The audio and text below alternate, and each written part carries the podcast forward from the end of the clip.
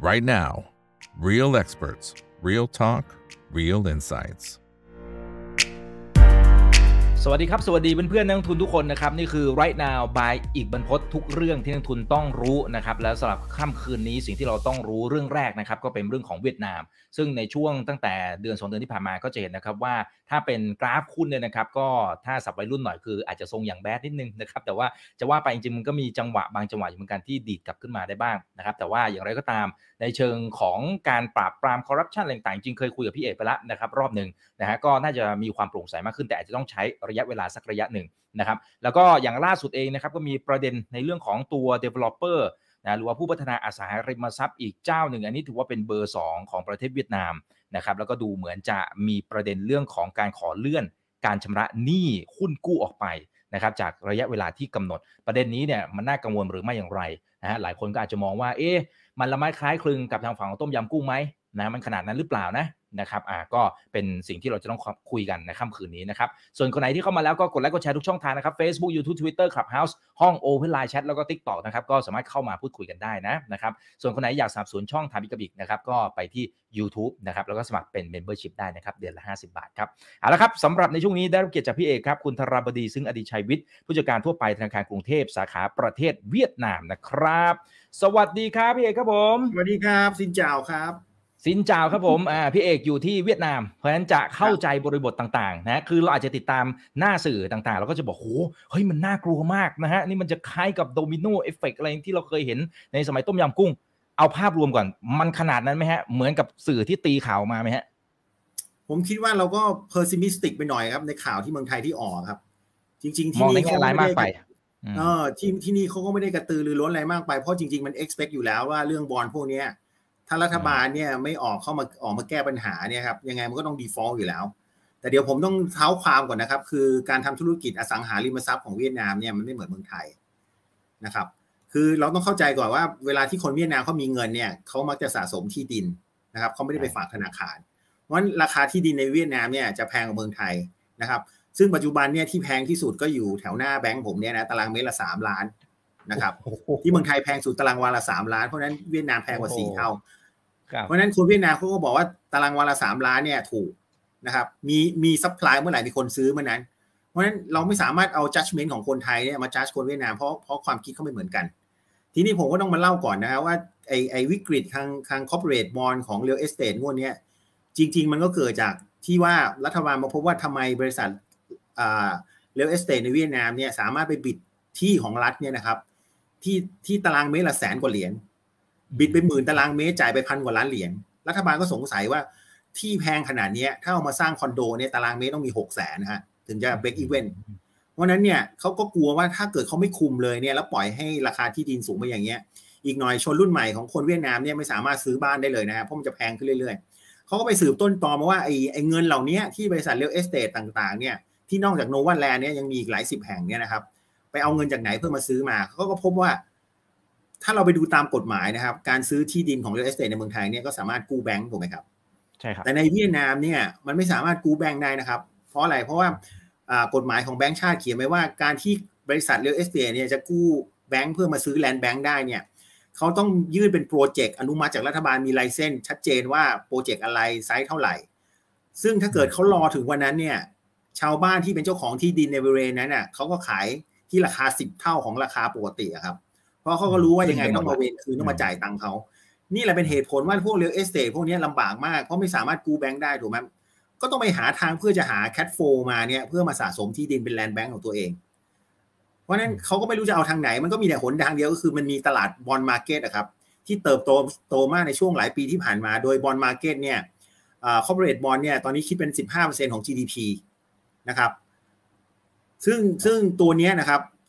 พวกบริษัท real estate เนี่ยเขาก็พบว่ามันมี loophole คือเขาสามารถที่จะออกบอลเหล่านี้มา แล้วรัฐบาลยังไม่ได้ติดตามที่จะไปเรื่องการ use of proceeds ของนั้น เพราะนั้นเขาก็ออกบอลกันใหญ่เลย แล้วก็บอลเหล่านั้นเนี่ยมาเพิ่มทุนให้บริษัทลูกเพื่อไปซื้อที่ดิน ก็เป็น equity injection เข้าไปในบริษัทเล็ก ๆ แล้วก็แต่บริษัทเนี่ยก็ถือแต่ละผืนถูกไหมอย่างเช่น Van Thinh Phat เนี่ยที่ที่เจ้าของโดนจับไปเนี่ยมี 762 ผืน เพราะนั้นก็มี 762 บริษัท ซึ่งแต่บริษัทเนี่ยก็ไปออกบอลนะแล้วก็มาบริษัทแม่ไปออกบอลแล้วก็มาเพิ่มเป็น equity ให้ลูกเป็นบริษัทลูก เนี่ยพอพอพอรัฐบาลมาพบว่าเอ้ยไอ้พวกนี้มันคือลูกโพที่เขาออกมาแล้วบางแห่งเนี่ย D/E เป็นร้อยเท่าอะครับ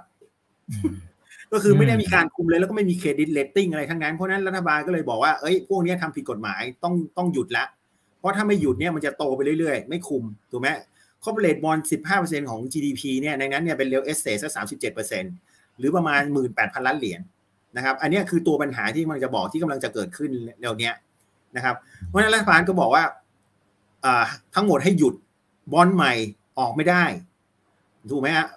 กู้แบงก์มาคืนก็ไม่ได้ เพราะนั้นผมถามว่าทุกวันนี้บริษัทเหล่านี้เขาไปเขาไปกู้เงินเขาไปออกบอลมาระยะเวลาสองสามปีเนี่ย แต่เขาไป hold long-term asset ก็คือที่ดินที่ดิน ต่างๆ เนี่ย ผมถามว่าในในวิกฤตการณ์อย่างเงี้ยจะเอาไปขายไงมันขายไม่ได้อยู่แล้ว ไม่มีใครซื้อด้วยเพราะยังไม่ได้สร้าง project จะสร้าง project ได้อีกสองปีถูกไหมผมก็เป็นอีกนัยหนึ่งก็คือรัฐบาลเนี่ยต้องการลงโทษพวกนี้ด้วย แล้วจะจะเห็นว่ารัฐบาลนอกจากลงโทษพวกนี้ยังลงโทษพวก ผู้ว่าตลาดหลักทรัพย์ ผู้ว่ากลต.เนี่ยโดนปลดหมดเลยถูกไหมเพราะฐานที่ไม่คุมให้ดี เพราะนั้นวันนี้สิ่งนี้มันเกิดตั้งแต่ปลายปีแล้วแล้วเราก็รู้ว่าตราบใดก็ตามรัฐบาลไม่ก้าวเข้ามาเนี่ยในการ extend corporate bond อะไรต่างๆเนี่ย default แน่นอนครับ จากตัวเลขที่ผมดูเนี่ย ปีนี้ทั้งปีเนี่ย corporate bond ของ real estate เนี่ยต้องมีดีลประมาณ6พันล้านเหรียญหรือประมาณ2แสนล้านบาท ปีหน้าอีก2แสนล้านครับ และปีถัดไปก็อีก2แสนล้าน เพราะมัน total มันหมื่นแปดถูกไหมเพราะนั้นผมคิดว่าวันนี้รัฐบาลกำลังให้ให้เขาเรียกอะไรให้คนที่ทำผิดกฎหมายเนี่ยกำลังเจ็บตัวแน่นอนมันมันมันเจ็บแน่นอนเพราะ Novaland เนี่ยก็เป็นบริษัทแห่งหนึ่งนะที่ใหญ่มากเบอร์สองของเวียดนามรองจากวินวินโฮมนะครับแต่ Vinhomes เนี่ยไม่ไม่ไม่น่าจะมีปัญหาเรื่อง liquidity เท่าไหร่นะครับแต่ Novaland เนี่ยก็ต้องบอกว่าในช่วงที่ผ่านมาเนี่ยค่อนข้าง aggressive มากเขาไม่ได้ทำแต่ real estate อย่างเดียว เขาไป take over พวกทำอ่าซูเปอร์มาร์เก็ตไปทำร้านอาหารดัง ๆ ในโฮจิมินห์ acquire หมดเลยนะครับแล้วก็ต้นทุนดอกต้นทุนบอลที่ออกเนี่ยก็สิบเอ็ดถึงสิบสามเปอร์เซ็นต์อย่างเงี้ยถูกไหมฮะเพราะนั้นเนี่ยตอนนี้ใครที่ถือไปนี่ก็ร้องจ๊ากหมด โดยหนี้ของ Novaland เนี่ยประมาณสามพันล้านเหรียญตอนนี้ก็คิดว่าคงชำระไม่ได้ เพราะที่ส่วนใหญ่ของเขาเนี่ยก็เป็นอ่า land bank ทั้งนั้นเลยจะทำไง เพราะนั้นทุกวันนี้ผมคิดว่ามันก็คง default ไปเรื่อยๆครับ ซึ่งตัวเนี้ย bond holder ก็มีปัญหาแน่นอน ไม่ว่าใครที่เข้าไปถือไม่ว่าจะเป็นประชาชนแบงค์หรือว่าบริษัทหลักทรัพย์ต่างๆ แต่ตัวเนี้ยทั้งหมดเนี่ยทุกวันนี้ก็คือรัฐบาลจริงๆเนี่ยเขาเขาอยู่ในปลายของเขาอยู่แล้ว เพราะจะเห็นได้ว่านายกเนี่ยนะครับ ประชุมมาสามสี่รอบแล้ว จะออกมาตรการยังไงเพื่อมา support bond ซึ่ง so far เนี่ยเขาก็เขาเรียกนะผมคิดว่าอีกไม่กี่อาทิตย์เนี่ยต้องออกอยู่แล้วเพราะถ้าไม่ทำอะไรเลยเนี่ย bond มัน default หมดเนี่ยเพราะนั้นมาตรการของเขาคืออะไรคือจะให้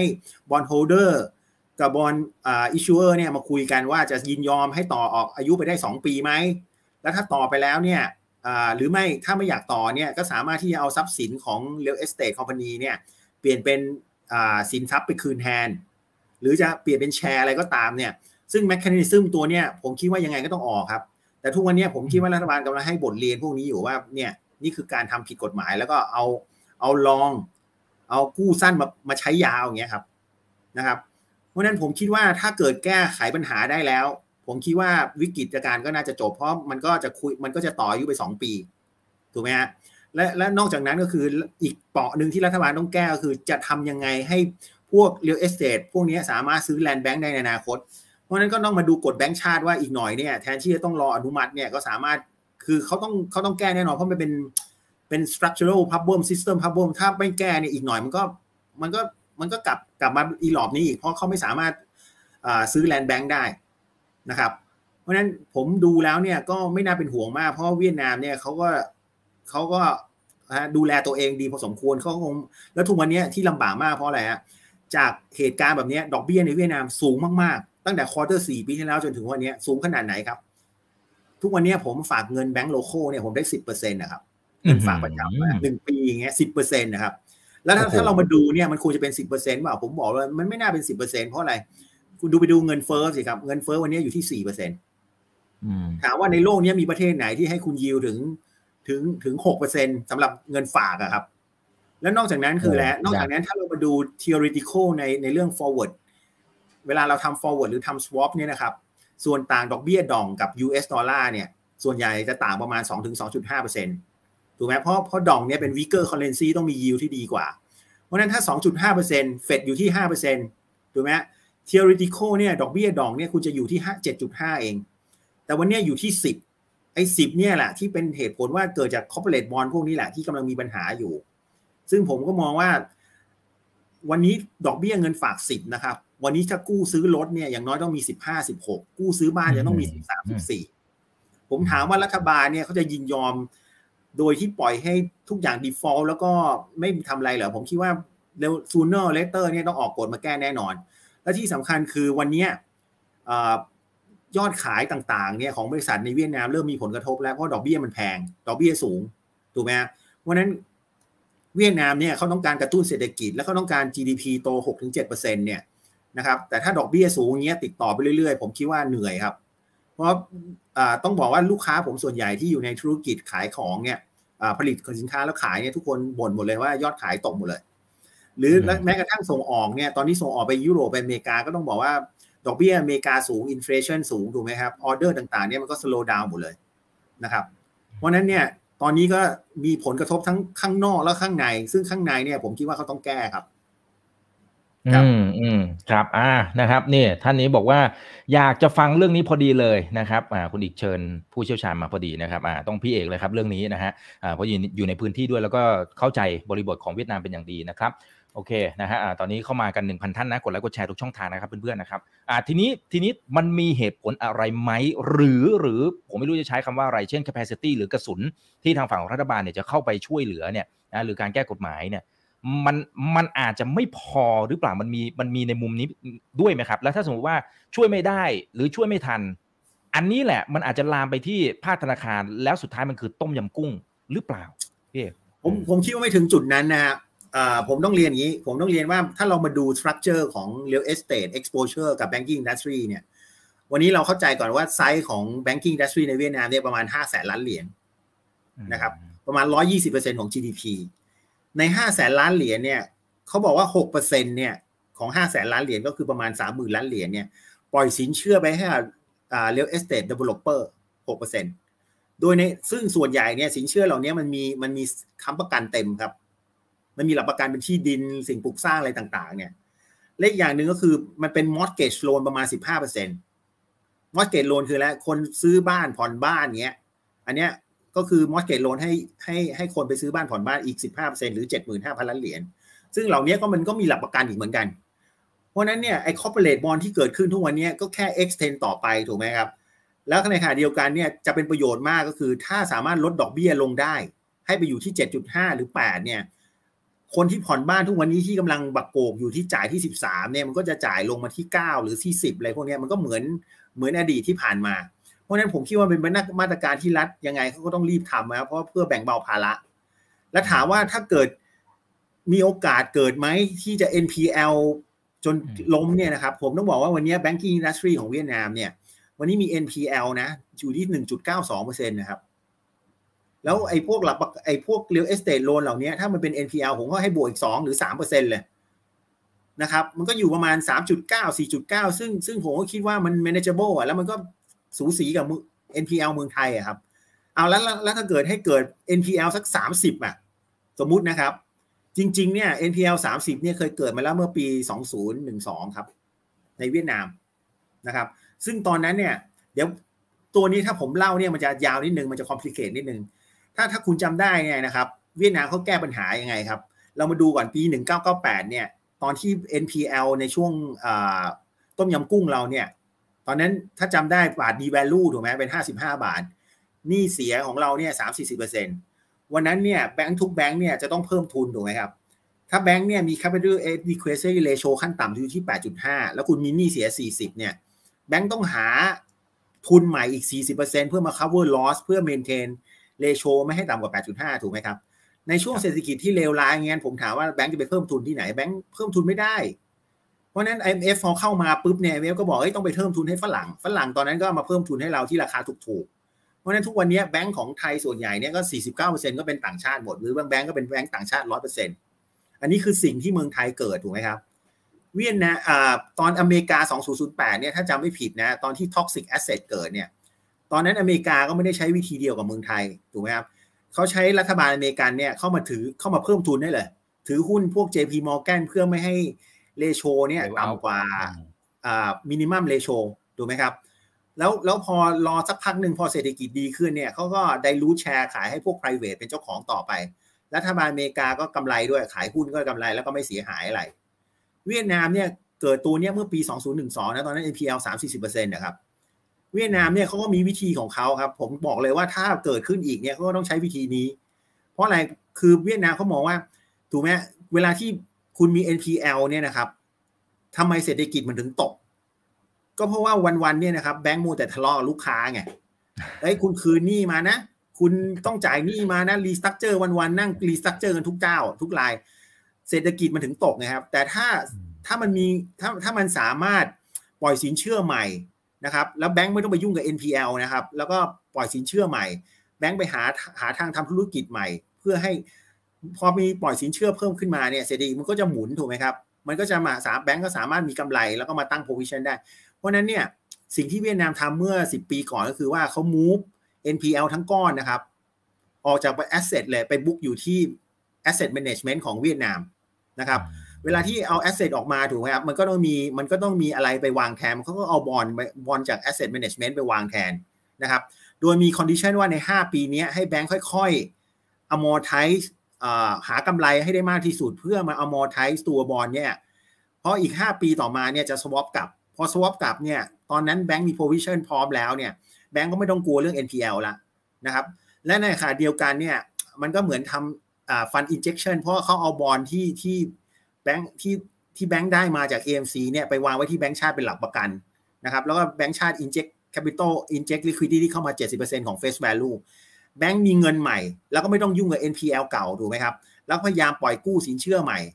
เพราะฉะนั้นเขาทำแบบนี้นะครับเศรษฐกิจเวียดนามปี 1 2 1 3 คุณไปดูได้เลยว่ามันโตปีละ5% 6%โดยที่ไม่มีลบเหมือนเมืองไทยช่วงปี 1998 เพราะฉะนั้นผมคิดว่าอันเนี้ยเป็นเป็นอาวุธสุดท้ายเลยถ้าเกิดเกิดเกิดความเลวร้ายที่สุดถ้าเขาคุมไม่ได้เนี่ยก็ต้องใช้วิธีนี้ ซึ่งผมก็ต้องบอกว่าเชื่อไหมครับเขาทำมาแล้วเนี่ยในตอนนั้นเนี่ยเขาทำไปแค่ 3 ปีเนี่ยพวกแบงก์ต่างๆเนี่ย ก็สามารถเซตโพวิชั่นครบทั้งหมดนะครับ แล้วก็ออกออกจากสกีมนั้นได้โดยที่ไม่ต้องไม่ต้องไปเพิ่มทุนอ่า อันนี้ก็เหมือนการถ่วงเวลาแหละ แต่ว่าเคยทำมาแล้วแล้วก็ทำได้ทำผ่านมาแล้ว เพราะนั้นไม่น่ากลัวครับว่ามันจะ collapse แล้วถ้าเรามาดูนะครับ วันนี้เรื่องธนาคารผมคิดว่าไม่น่ากลัว ส่วนเรามาดูเรื่องทุนสำรองนะครับ ที่บอกว่าโอ้ยทุนสำรองเหลือน้อยเนี่ยครับแต่จริง ๆ เนี่ยผมต้องบอกว่า จริงๆเนี่ยถ้าเรามาดู foreign one year foreign debt ของเวียดนามเนี่ยหาด้วย reserve เนี่ยนะครับ ปัจจุบันเนี่ยอยู่ไม่อยู่ไม่ถึง 40%เองหมายความว่า reserve ร้อยหนึ่งมี foreign debt ที่จะออกไปเนี่ยประมาณ 40%คือถ้าเทียบกับเมืองไทยนะครับ เมื่อปี 98 เนี่ยตอนนั้นเรามี foreign debt หนึ่งปีเนี่ยเทียบกับ reserve ถึง 140%นะครับตัวเลขมันยังห่างไกลอีกอีกพอสมควรและในขณะเดียวกันเนี่ยเวียดนามเขาก็เรียนรู้จากเมืองไทยมาแล้วเพราะนั้น ทุกวันนี้บริษัทในเวียดนามถ้าจะกู้ US ดอลลาร์ได้เนี่ยต้องเป็นผู้ส่งออกเท่านั้น เพราะนั้นคุณคุณต้องเป็นผู้ส่งออกหา foreign exchange มาคืนนี่เอง บริษัทที่เป็นผู้นำเข้าเนี่ยก็ต้องกู้เวียดนามดองอย่างเดียว หรือคุณจะกู้อะไรในโปรเจกต์ในเวียดนามก็ต้องกู้เวียดนามดองอย่างเดียวนะครับ เพราะนั้นเขามีแล้วแบงก์เขาเรียกแบงก์ชาตินี้เขาก็คุมอยู่แล้วว่า การที่คุณจะกู้ US เนี่ยคุณคุณก็สามารถทำได้แต่คุณต้องไปจดทะเบียนกับเขา เขาจะอนุมัติหรือไม่อนุมัติเขาก็ต้องดูโพอ่า position ของเขาว่าเขาสามารถคุมได้หรือเปล่า ถ้าเขาคุมไม่ได้เขาก็ไม่ให้คุณกู้นะครับ เพราะนั้นเนี่ยเขาก็มีตั้งอยู่แล้วว่า total foreign debt หารด้วย GDP เนี่ยจะต้องไม่เกิน 50%ซึ่งทุกวันนี้ตัวเลขนี้ actual เนี่ยอยู่ที่ 36.8 เองซึ่งก็ไม่เยอะก็อยู่ในก็อยู่ใน pipeline ที่เขาคุมอยู่ เพราะนั้นเรื่องทุนสำรองเนี่ยแล้วอีกอย่างหนึ่ง current account ก็ไม่ positive ไม่ไม่ไม่ negative ไม่ได้ไม่ได้ติดลบ 8%อะไรก็ยังบวกเปอร์เซ็นต์กว่า มีลบบ้างนิดหน่อยลบ1%บวก2%อะไรเงี้ยเพราะนั้น current account to GDP เนี่ยสมัยก่อนเมืองไทยเคยเคยมีปัญหาเพราะเราติดลบ8%นะครับถ้าจำได้ เวียดนามก็ไม่มีปัญหา ในขณะเดียวกันส่งออกเนี่ยสเดือนแรกเนี่ยได้ดุลการค้า 2.3 พันล้านเหรียญนะครับมี FDI commit 2.3 บิลเลียนอีกเหมือนกันนะครับในช่วง 2 เดือนแรก เพราะนั้นดูดู overall เนี่ยผมจริงๆเนี่ย currency มันไม่ได้มันไม่ได้แย่เหมือนกับข่าวที่ให้อะครับ นะครับ ครับครับอ่าข่าวข่าวออกมาในเชิงลบซะเป็นส่วนใหญ่นะครับเออแต่แต่ถ้าสมมติเรามองอีกมิติหนึ่งอาจจะทำความเข้าใจเพิ่มเติมนะครับพี่เอกคือ คือแต่ละบริษัทมันมีความเกี่ยวโยงกันไหมความหมายคือว่าเช่น สมมติบริษัทหนึ่งมันผิดนัดชำระหนี้หรือเลื่อนปั๊บบริษัทที่ 2 มันมีโอกาสโดนกระทบชิ่งไหมทั้งทางตรงและทางอ้อมเช่น ทางอ้อมอาจจะเป็นแบบ sentiment ของคนในตลาด ทั้งในตลาดหุ้นก็ดี ทั้งในตลาดคนที่เป็นแบบภาค real sector ที่คนอาจจะไม่กล้าซื้อ หรืออะไรเงี้ยฮะมันมันจะมีในมิติแบบนี้ไหมแล้วสุดท้ายมันอาจจะโดมิโนในมุมนี้หรือเปล่า คือคืออย่างที่เรียนนะครับ คือทุกวันนี้จุดของมันก็คือไอ้บอลต่างๆ ที่จะครบที่จะครบดีลเนี่ยคือปัญหาหลักสุดเลย เพราะมันไม่สามารถกู้เงินใหม่จากแบงค์เพื่อมาคืนได้ แล้วก็ไม่สามารถที่จะ extend ได้ แล้วก็ไม่สามารถที่จะออกบอลใหม่เพื่อ refinance ในที่ในขณะที่ทรัพย์สินเนี่ยคุณเป็น long term ผมต้องเรียนเลยว่า เขาเรียกอะไรตัวเนี้ยทุกคนทุกวันนี้ทุกคนเนี่ยกำลังรอกฎของแบงค์ชาติกฎของรัฐบาล ซึ่งเขากำลังเสนอนายกอยู่นะครับ เพื่อจะออกมาเป็นมาตรการว่า เอ้ยจะต้องจะต้องเขาเรียกอะไรนะอ่า extend bond กันยังไง ผมคิดว่ามันมันมันแต่ละบริษัทเนี่ยเขาก็ไม่ได้เกี่ยวข้องอะไรกันเยอะนะครับเขาก็ต่างอย่างอย่าง Novaland ก็เจ้าหนึ่ง Vinhomes ก็เจ้าหนึ่ง Hung Thinh Land ก็เจ้าหนึ่ง Phat Dat ก็อีกอันหนึ่งคือแต่ละคนก็มีแต่ละเจ้าของครับ แต่ทุกคนเนี่ย ทำเหมือนกันก็คือ ไปออกบอลเพื่อมาซื้อที่ดิน แล้วทุกวันนี้ที่ดินในสถานการณ์นี้ยังไม่ได้บลบจะไปขายใครอะแต่ทุกคนเนี่ยมีทรัพย์สินไงเพราะนั้นเขาก็พยายามที่จะเอาทรัพย์สินเนี่ยแลกเป็นประจ่ายบอลแทนได้ไหมสองถ้าถ้าถ้าดีที่สุดก็คือรัฐบาลเนี่ยให้ต่ออายุทั้งให้ต่ออายุไปเลยสองปีและและให้ไป develop โปรเจกต์แล้วเอาโปรเจกต์เหล่านี้มาขายหรือมาคืน เนี่ย ผมคิดว่ามันอยู่แค่แก๊กนี้นี่เอง แล้วถ้าแก๊กนี้จบนะครับ ก็ไปไปแก้กฎหมายเรื่องการอ่าการกู้เงินของของของนั่นเพื่อมาซื้อที่ดินก็จบละครับ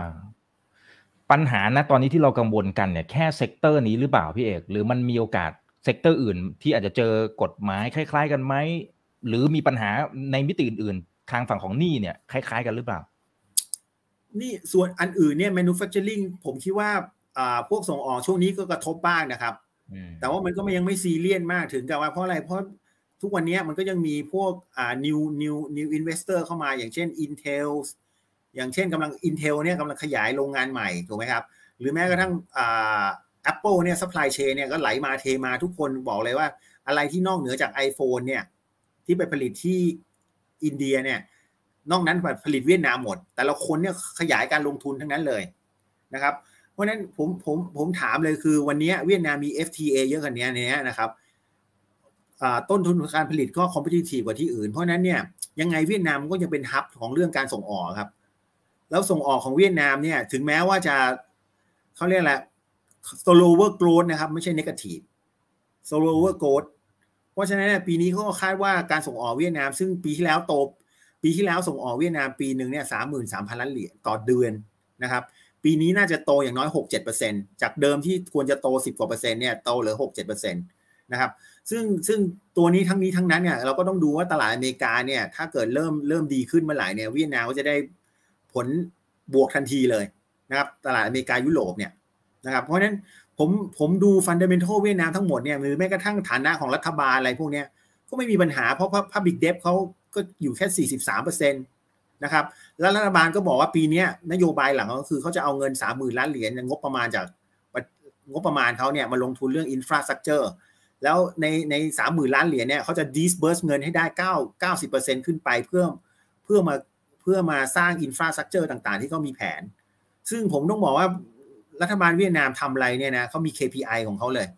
นายกเนี่ยจะต้องทำตาม KPI ทำไม่ได้เนี่ยก็โดนไม่ไว้วางใจ หรือจะถูกปลดออกจากตำแหน่งนะครับ เพราะฉะนั้น ผมดู overall แล้วเนี่ย ความเสี่ยงยังไม่ถึงจุดที่ที่แบบจะล้มละลายนาล่านะครับ ครับอืมอ่าโอเคนะครับฟังก็ใจชื้นขึ้นมาหน่อยนะนะครับสำหรับนักลงทุนนะครับเอ่อแต่เราก็ต้องติดตามกันด้วยนะครับโอเค เดี๋ยวขอดูหน่อยคำถามจากผู้ชมทางบ้านนะครับ ตอนนี้เข้ามากันพันห้าร้อยท่านนะครับพี่เอกนะครับอ่าฝากกดไลค์กดแชร์ทุกช่องทางนะหลายคนคอมเมนต์บอกติดดอยเวียดนามกันอยู่นะฮะอ่าโอเค ให้กำลังใจให้กำลังใจค่าเงินอ่าโอเคนะครับสองสาท่านบอก ช่วยวิเคราะห์ค่าเงินดอยได้ไหมครับเพราะอย่างบ้านเราก็ผันผวนเสียเหลือเกินเงินดองเป็นอย่างไรอืจริงๆเนี่ยปีที่แล้วถ้าเราดูเนี่ยค่าเงินเนี่ยค่าเงินดองเนี่ย devalue against US dollar เนี่ยประมาณ 3.3%แต่เงินบาทเนี่ย devalue ประมาณ 5%แล้วโซฟาปีนี้นะครับ โซฟาตั้งแต่ต้นปีจนวันนี้เวียดนามดองอยู่ประมาณ 27,000อ่า20,000อ่า3,800 นะครับดีแวลูจาก 23,500 เพราะนั้นเนี่ยก็ดีแวลูประมาณ 1.1%นะครับ ก็ถือว่าไม่ไม่เยอะมาก อย่างที่ผมบอกครับ คือรัฐบาลเวียดนามเนี่ยตลอด 10 ปีที่ผ่านมาเนี่ยนโยบายที่เขาทำมาตลอดเลย แล้วก็ยังทำต่อมาก็คือว่าทำทุกอย่างเนี่ยเพื่อคุมเงินเฟ้อให้มันต่ำเพราะนั้นคุณจะเห็นเลยเงินเฟ้อเวียดนามอยู่ประมาณ4%มันของไทยนี่อยู่ประมาณ 6%ถูกไหมครับ ทุกวันนี้เขาพยายามคุมค่าใช้จ่ายต่างๆ อะไรที่ทำให้มันให้ให้เกิดเงินเฟ้อเนี่ยก็คุมหมด นะครับสองคือว่าเวลาที่เงินเฟ้อต่ำเนี่ยเขาต้องการดอกเบี้ยให้ต่ำเพื่อกระตุ้นการลงทุนในประเทศเขานะครับ เพราะนั้นเนี่ยปัจจุบันเนี่ยดอกเบี้ยเงินกู้เนี่ยสูงขนาดนี้ผมบอกเลยเขาทำทุกวิถีทางอยู่แล้ว เพื่อจะลดเงินเงินเงินดอกเบี้ยต้นทุนการเงินให้ลดลงนะครับ แล้วตัวที่สามคือคุมค่าเงินให้นิ่ง ตัวเนี้ยถ้าคุณไปดูเลยสิบปีย้อนหลังเนี่ยค่าเงินดอกเนี่ย stability สูงมากนะครับ อย่างมากก็ดี value ปีละหนึ่งถึงสองเปอร์เซ็นสามเปอร์เซ็นต์ maximum บางปีก็ appreciate against US dollar จะไม่สวิงครับ เพราะนั้นเนี่ยผมมั่นใจเลยว่ายังไงเวียดนามเนี่ยแล้วเขาเรียกปัญหาของเขาเรื่อง fundamental เรื่องเงินเข้าเงินออกเนี่ยก็ไม่มีปัญหาอะไร เพราะนั้นเขาทำทำหมดแน่เพื่อให้เพื่อให้ค่าเงินเขานิ่งอะครับผมต้องบอกเลยส่วนตัวผมเนี่ยมั่นใจกับเวียดนามดองมากนะผมชิปเงินชิปเงินเกษียณเนี่ยมาฝากเป็นดองหมดเลยครับ เวียดนามเกิดอะไรขึ้นนี่ผมไม่รอดนะ แต่มั่นใจสะท้อนความมั่นใจ สิ่งที่ผมทำเนี่ย ผมคิดว่าโซฟาสามสี่ปีที่ผ่านมาเนี่ย ผมยังทำถูก เพราะอะไรเพราะเงินฝากประจำที่เนี่ยให้ยิวในช่วงก่อนโควิด เนี่ยให้ยิวประมาณหกเปอร์เซ็นตนะครับ วันนี้ได้ถึงสิบเปอร์เซ็นตนะครับในขณะที่เงินเฟอ้อเขาก็อยู่ประมาณสองเปอร์เซ็นอย่างมากกว่าสี่เปอร์เซ็นถูกไหมฮะและนอกจากนั้นเนี่ยถ้าเรามาดูอัตราไทยบาทกับเวียดนามดองในช่วงสามปีย้อนหลังเนี่ยเวียดนามดอง appreciate against บาทประมาณสิบกว่าเปอร์เซ็นต์นะครับ อ่า เพราะนั้นเนี่ย ผมบอกเลยว่า ผมได้ยิวดีกว่าฝากบาทแน่นอนอยู่ที่เนี่ย แล้วผมก็มองว่าเขาคุมโครงสร้างเรื่องการเงินไหลเข้าไหลออกของเขาอย่างเงี้ยโอกาสที่จะไปคอลลาฟเนี่ยผมคิดว่ายากมาก ครับ อืมอืมครับอ่าโอเคนะครับ ก็เรียนเชิญพี่เอกมาวิเคราะห์กันแบบเร็วๆแบบนี้นะครับอาจจะได้เข้าใจสถานการณ์กันนะครับเพื่อนๆลงทุนเพราะหลายคนก็เข้าไปลงทุนในเวียดนามกันพอสมควรนะครับพี่เอกฝากทิ้งท้ายถึงนักทุนไทยหน่อย นะตอนนี้อยู่กันเกือบพันเจ็ดละนะครับสร้างความมั่นใจหรือมองภาพยาวๆสำหรับเวียดนามอย่างไร เชิญเลยครับ คือคือผมมองว่าประเทศเขาเนี่ยเรียนรู้ความผิดพลาดในอดีตมาตลอด เพราะวันแรกที่ผมมาอยู่เนี่ย fundamental เขาเนี่ยไม่ต่างอะไรกับพม่พม่าเขมรลาวเลย วันนี้เขาสาสามารถสร้างมาได้ทุกวันนี้แล้วอยู่ดีๆเขาจะมาทิ้ง แล้วก็ปล่อยให้ไม่มีความมั่นใจแล้วก็เขาเรียก turbulent เนี่ยผมคิดว่า โอกาสเกิดน้อยมากครับ เพราะนั้นเนี่ยยังและใน long run ผมยังไงก็เชื่อครับ ว่าสิบปีข้างหน้าเนี่ยไซส์ของ GDP เวียดนามยังไงก็ไปแปดเก้าร้อย billion นะครับ เพราะนั้นเนี่ยการส่งออกของเขา local consumption ของเขา aging economy กว่าจะเจออีก 20 ปีนะครับ เพราะนั้นเนี่ยมันดีทั้งหมดเลยว่าไม่ว่าจะ consumption investment นะครับส่งออกเนี่ย เพราะนั้นผมคิดว่าถ้ามองเวียดนามเนี่ยบางทีอย่าเอาอย่าเอา systematic ของเมืองไทยหรืออะไรเนี่ยมาจัดเขาเพราะเขาให้มองเวียดนามเนี่ยคล้ายๆจีนนะครับ แต่เขาเป็นทุนนิยมมากกว่าอีกเขาจะมีวิธีในการแก้ปัญหาของเขา แต่ถ้าคุณมาอยู่นานๆเหมือนผมเนี่ยคุณจะเข้าใจแล้วแล้วคุณจะเริ่มมั่นใจว่าโอ้ยมันเจ๋งจริงนะครับ เพราะนั้นให้มองเวียดนามเป็น long term investment ครับ ครับอ่าโอเค ได้ครับ ขอบพระคุณมากครับพี่เอก เดี๋ยวถ้ายังไงมันมีความคืบหน้าอะไรก็ขออนุญาตเรียนเชิญเข้ามาวิเคราะห์ให้กับพวกเราฟังเพิ่มเติมนะครับ วันนี้ขอบพระคุณมากนะครับเพื่อนนักทุนที่เข้ามาก็กดไลค์กดแชร์ทุกช่องทางเลยนะครับเป็นกำลังใจให้นะครับ แล้วก็ส่วนเรื่องน่าจะเป็นเรื่องไหนรอติดตามนะครับ นี่คือ right now บายอีเวนพศทุกเรื่องที่เรื่องทุนต้องรู้นะครับ สวัสดีครับ